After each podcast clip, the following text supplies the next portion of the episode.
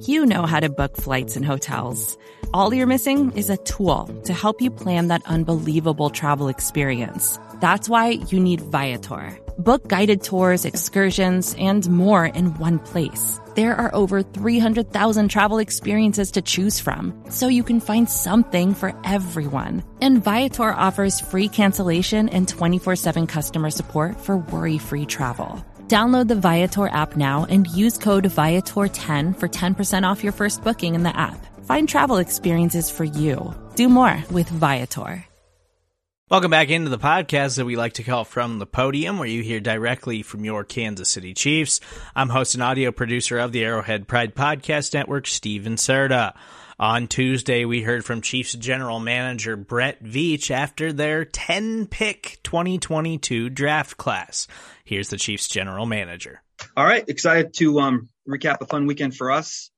Um, just really quickly want to thank, uh, uh, you know, the support staff here, certainly Clark and Andy and Mark for all their support and, and, and trusting in, in me and my staff. Um, I want to thank the coaches. I know that they spend a lot of time when they get back from the last game of the season, they'll come back and they have a lot of stuff on their plate in regards to putting together the practice plans for the OTAs and then the training camp coming up. So them taking time out of their day to, to meet with us and, and to go over these prospects.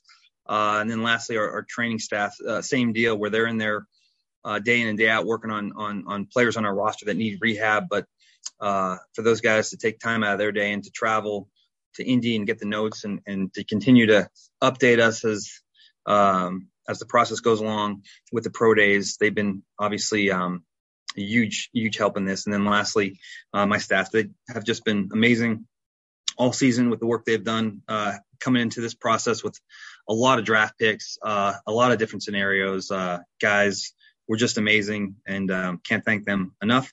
Uh, so with that, um, we'll open up for questions. Let's go first to Herbie Teope. Go Herbie. Hey, Brett. Good morning. It's still morning. Good morning. Hope you got hey. some rest after the long weekend. Yeah, yeah, for sure. Here and there. Hey, Brett, I'll, I have... I'll catch up this weekend. Brett, I'll have two questions here. Brett, I'm going to take you back to the last off season. Um, you had joked uh, that you had determined by halftime of the Super Bowl that you wanted to upgrade the offensive line. With, with seven defensive picks out of your 10 picks in this year, when did you know that you had to focus on defense? I mean, I, I, listen. I think it was always at the forefront. I don't know if it was um, as a dramatic of a mindset like what we experienced in the Super Bowl. Um, you know, that was just kind of a perfect storm of guys that we had that had played a lot of football for us. In particular, the tackle position that got hurt. Um, one that ended up retiring, and, and, we were just we got really old really quick, and, and that was um, a situation where when you combine that with you know, the best player in the league and a franchise quarterback. I mean, that's kind of let's go, let's go. This obviously, I mean, you know, we have to have balance on both sides of the football, and we wanted to, you know, upgrade um, the youth, the talent, and the depth on the defensive side. And, you know, we also did some stuff offensively in free agency. You know, we brought in Juju, and we brought in MVS, and we brought in Rojo, and we were able to re-sign Henne and and and Wylie. So, um, you know, I think we look at things um, on both ends, both the draft and free agency, and and certainly the draft was geared more toward defense. And I think it's a combination of of us wanting to certainly get better and get deeper and younger. Um, but you know, had we not been able to sign the Schusters and the MVSs and the Rojos, I mean, maybe it, it deviates a little, but I think it's just a combination of both processes. Um, so lastly, here, Brett Lonnie Johnson, the trade last night. Why him? Um, was he someone that you you had focused on before the draft, or this just became available after the draft? Well, I think it came up. Um, you know, I think that there was a little bit of dialogue during the trade deadline. Um, trade deadlines are tricky because when you're not with the team in the off season uh, during training camp and you know the playbook and just that cohesive um, that cohesiveness is, is not there. It's it's a little bit tricky. Melvin Ingram was a little bit different because he had played so long in the league and and he's a guy that you know I think was a little bit of an outlier. Sometimes those guys are. So I think it kind of picked up there. And then once the draft ended, you know, we had just stayed in contact. And, and look, we've been in contact with these teams before the draft. So we always have the initial phone call, which is let us know what you're thinking of doing early on, moving up or moving down. And then as the draft goes on, uh, let us know if there's any players that, you know, you may be willing to move for either a pick um, this year or next year, what have you. So um, we just kind of make a note of all those conversations. And he was a guy that, um, you know, his name has got his name had gotten brought up, and and we did have some ex- extensive experience with him. I mean, Coach House was here. We went through the process with Lonnie coming out. I mean, he was with him at Kentucky, and then obviously Justin played with him in Houston, so we were able to, um, you know, talk to both people. And and you know, I think uh, Lonnie uh, went was in a situation where he was bounced around from corner to safety, back to corner, back to safety, and I, I just say, look, you know, we're pretty good here at safety, and between Justin and Juan, and now Bryan Cook and, and Deon Bush, you know, we're good, and you know, we have some corners we like, um, but we also like big, long press corners. We know he can press. We know he's physical, and I think he'll come in here and compete. And and like I said, I, you know, we feel good in in regards to what we have in in, in and and Sneed. Um, Fenton's a guy that obviously we're, we're high on and we're very confident in. I mean, he's going to go. He, he's going through a little bit of a rehab now, so hopefully we get him for the start of training camp. But um, I think from what we did at the end of the draft to the late round picks, mid, um, you know, I think we, we pulled the trigger there in the mid rounds, and then a couple late round corners plus Lonnie. I think we'll have a ton of competition now for those three, four, five spots. Go next to Adam Teicher. Go ahead, Adam. Hey, Brett. Um, just wanted to ask you about Justyn Ross. Um, what uh, can you give us an update on where he is medically and how much you uh, expect from him on the field uh, this weekend and during OTAs minicamp, and then once camp starts, and, what are your expectations for him once the season begins? And Brad, I'll have a second question as well. Yeah, I think we'll with Justin. Everyone kind of knows the story. Um, he's he's certainly a really talented individual that had gone through his share of injuries at Clemson, and uh, you know, one thing if we kind of go back to last year in, in the Trace Smith setup, I mean, I, I've always said that our docs are um, on the more conservative side, and you know, we spent a lot of time, and I know um, our docs at, at KU spent a lot of time uh, talking to the experts that, that dealt with Justin, and you know he's cleared. And um, I think re- really, I, I, think when you take away the, the, the next situation, and again, our docs did a great job of um, exhausting all the information. And, and I think for me, it's a little easier on how I operate. Uh, I know how good our, our medical staff is, both Rick and his crew and the docs we have at KU. That if they tell me yes, I, I feel good. If they tell me no, I, I, I don't try to um, become a doctor all of a sudden and, and, try to say, well, this team said this and that. No, if our docs say good, we're good. And and Rick and his staff said they're good. Um, I think one of the things that popped up was a foot, and and and so that hindered him late in the season. And then I think, you know, he really didn't have time to test and train. I think so. I think it was a combination of a lot of things why he fell. And, and obviously, uh, most of it had to do with, you know, a couple seasons ago with the, with the neck. But I think then you throw in the foot and um, not having time to test. Uh, but listen, I know his agent very well, Tory Dandy. It was Sammy Watkins' agent, and we stayed in touch um, as the draft went on. And then when the draft ended, uh, he was just kind of going through some different options, and we just stayed in touch.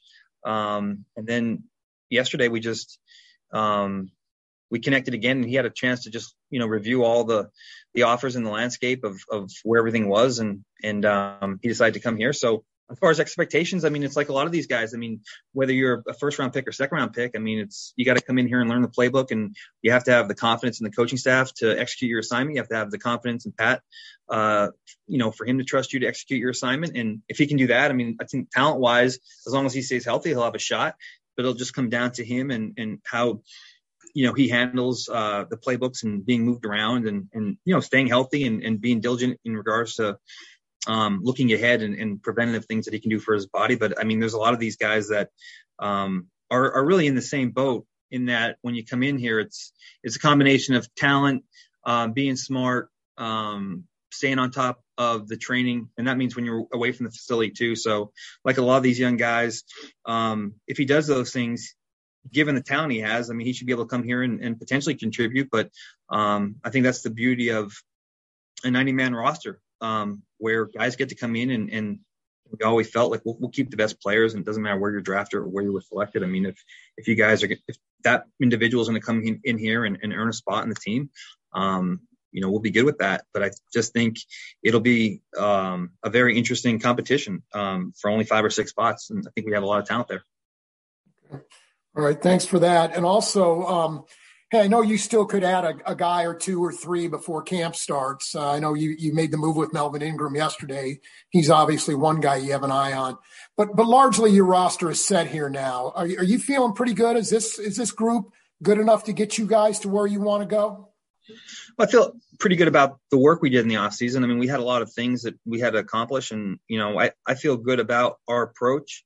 I feel good about um, the plan we had. I mean, it was tricky, especially when the receiver market went crazy. And, you know, proud of my group for it being able to just adapt and adjust. And I think we did that. And um, so I, am you know, I feel good about um, where we were from the Cincinnati game through free agency and through this draft. I, I feel really good and I'm really excited about um, not just the talent that we add to the team, but I think, you know, the quantity, I think we added a lot of good talent.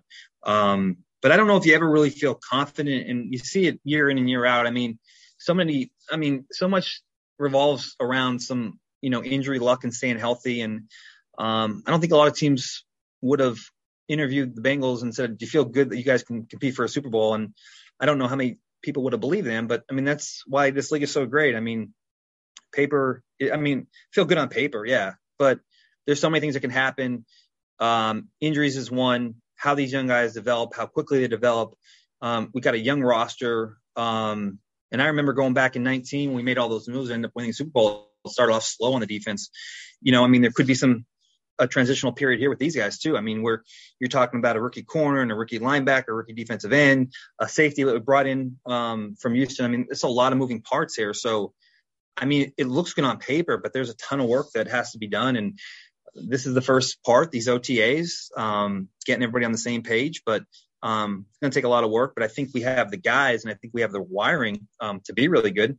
Um, how that all plays out is, you know, remains to be seen. But I think, you know, given our track record, given our coaching staff, and given um, given the fact that we have 15, I, I feel, you know, optimistic. I'll say. Next to Pete Sweeney. Good, Pete. Hey, Brett, thank you for doing this. I have a question about the secondary, but very quickly, the Fenton rehab that you referenced, is that just like a back cleanup? I think at a shoulder. You know, I'm sure Rick, will talk about that either after OTAs or before. Um, you know, it's it's something that I think he'll be ready for training camp, but you know, we certainly want to get some guys out here and be ready to roll and and and um, be in position to kind of know what we have. Yeah. Okay. Cool. And then you guys spent the the three picks on on defensive backs, the fourth rounder on on Joshua Williams. What did you like uh, about Williams, first cornerback in the fourth round since since Sneed, and then just as a whole, you guys threw a lot at defensive backs, in, including the trade. Uh, is that just a strategy of like let's get a lot of guys in camp and and sort of see see what sticks with you know Dave Merritt and, and Steve Spagnuolo and, and, and rounding out that room? Yeah, um, probably a combination um, of all those um, ideas. Uh, going back to um, the Williams kid that we took in the fourth, I think um, it, the small school guys are always a little tricky, obviously because of the level of competition. One of the things that stood out with him was um, first, you know, the um, the pro day and, and, and the combine works and how he looked moving in his time and testing. And I think when you go back to the Senior Bowl, it's always encouraging to see a guy struggle. I think he struggled early on and he looked like he didn't belong there. But as the week went on, you saw that you know you saw that grit and you saw that toughness play out where it's easy for a small school guy to come in there and, and not have success early on and then to just kind of go in the tank where the old hamstring sore, calf sore, we're good. Uh, and then you get the agent and get all the excuses of, you know, but it, it wasn't like that. I mean, he struggled early on and he kept fighting and battling. And then we brought him in for an in-house interview and, um, really smart individual and, um, understood a great deal of our playbook. Just think that this is a kid that, like, like you said, Pete, um, when Dave gets his hands around these guys and Steve gets to work with him that we think, you know, may take some time, but I mean, he's a big corner. Um, he's, he's smart. Uh, he's athletic. He's got size and some of those things, you, you know, the size and length you can't, you can't coach. So, um, we just think that he's got a real shot. Um, and like I said, you know, we kind of feel real good about Trent, obviously. And then we think with this kid, how he's wired, how he kind of progressed over the, um, you know, the spring season here with the evaluation processes and then meeting him in person, we felt good about him. And then, you know, the guys that we took late are guys that, you know, it's going to be really hard when you draft two corners. Okay. So as a GM, you know how this works. When you call agents, the first thing they do is they look at who you drafted, right? So when you draft two corners, it's hard to come back and and get, you know, it's you might get a guy or two, but it's hard to get a, a bunch of guys when you just drafted two corners, um, and you have some guys coming back like Fenton and like Sneed. So we just felt like it was going to be hard. We had we had to throw more numbers at them at that position, and given the fact that we just drafted two corners, it could be not even so much getting outbid by teams for guys. It just could be that they may go to teams that didn't draft any corners, or only drafted one. So we just thought it made sense for, um, to throw some additional numbers at it. And we like both players, and we think both players we drafted late have a ton of upside. Let's go next to Aaron Ladd. Go ahead, Aaron. Hey, Brett, appreciate you doing this. I have two questions like everyone else. Uh, I'll, I'll, start off with Melvin's tender. How long did you know that you wanted to utilize that strategy? And maybe do you have a hunch on which way he's leaning? Well, that's something um, our cap guys, uh, Brandt Tilis and Chris Shea, do a great job of. It was an idea. It was an idea or concept that we talked about. I would say maybe a week or two before the draft, um, just as a possibility, and then we decided to um, to do that. Um, you know, as far as where he stands, it's it's always a little bit different and unique with these veteran guys. I mean, Melvin's a guy that he's played a lot of football, he's accomplished a lot, and um, you know, I don't think he's in a rush. And we knew that when the free agency period started, that he wouldn't be in a rush, that he would take his time. Uh, if it made sense for him, um, he would do something. Um, we've been in contact with his agent. Um, if if there was something that made sense for us, we, we would definitely want him back. And I think what this UFA tender does, it, it allows us um, the ability to communicate and not have either, you know, either him or his agent do something without us um, being in the mix. And I think that's what we wanted. You know, we don't know where this is going to go. Um, I can say that we would love to have him back and it would make sense for us. But uh, regardless, I think now it, at least allows us um, a chance to have dialogue with them before they decide to do anything, if they decide to do something somewhere else. And then your right tackle situation. Do you see Darian uh, Kinnard factoring in there? Uh, do you have any uh, hunch on where that's going to go? Yeah, I think we do. I mean, and that's our plan when we drafted him.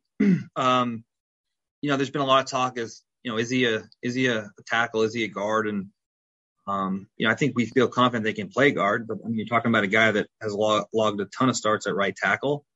Um, you know, there's some cleanup work that he needs to do. We have a great coaching staff. We have a great um, group of guys in that room that are really experienced. And, um, but I think, you know, anytime you can go and play right tackle successfully at an SEC level, um, more often than not, that'll translate to the pro level. Now it'll be a jump just like all these colleges are um, when you're moving from you know, um, moving up to the NFL. So it's not like it's going to be easier, but I think if there's one conference that gives you a sense of, uh, sense of hope and, you know, sense of encouragement is, you know, if you can line up at right tackle and, and I think we all saw that Georgia defensive line last year. If you can line up and play against defensive fronts uh, of that caliber, I mean, you're certainly going to have a shot. Again, it doesn't mean it's going to be easy and it might be rough at the beginning, but I think he's, I certainly think he's athletic enough. He's certainly long enough and we love his length. Um, and, you know, Orlando Brown, people thought he wasn't athletic to play tackle, but I think when you have size, length, and you're wired the right way, you put those guys around the right coaching, I think they can become very successful. And I think that's kind of where we're going with um, with Darren. Last two, we'll go Soren and then Matt. Go ahead, Soren. And, and Brett, I'll have a follow up uh, on the same subject of the, of the, defensive line. I know your comments. Uh, I can't remember if it was either right at the end of the season or, or from the combine you said something to the effect of, hey, last year we really focused on the offensive line.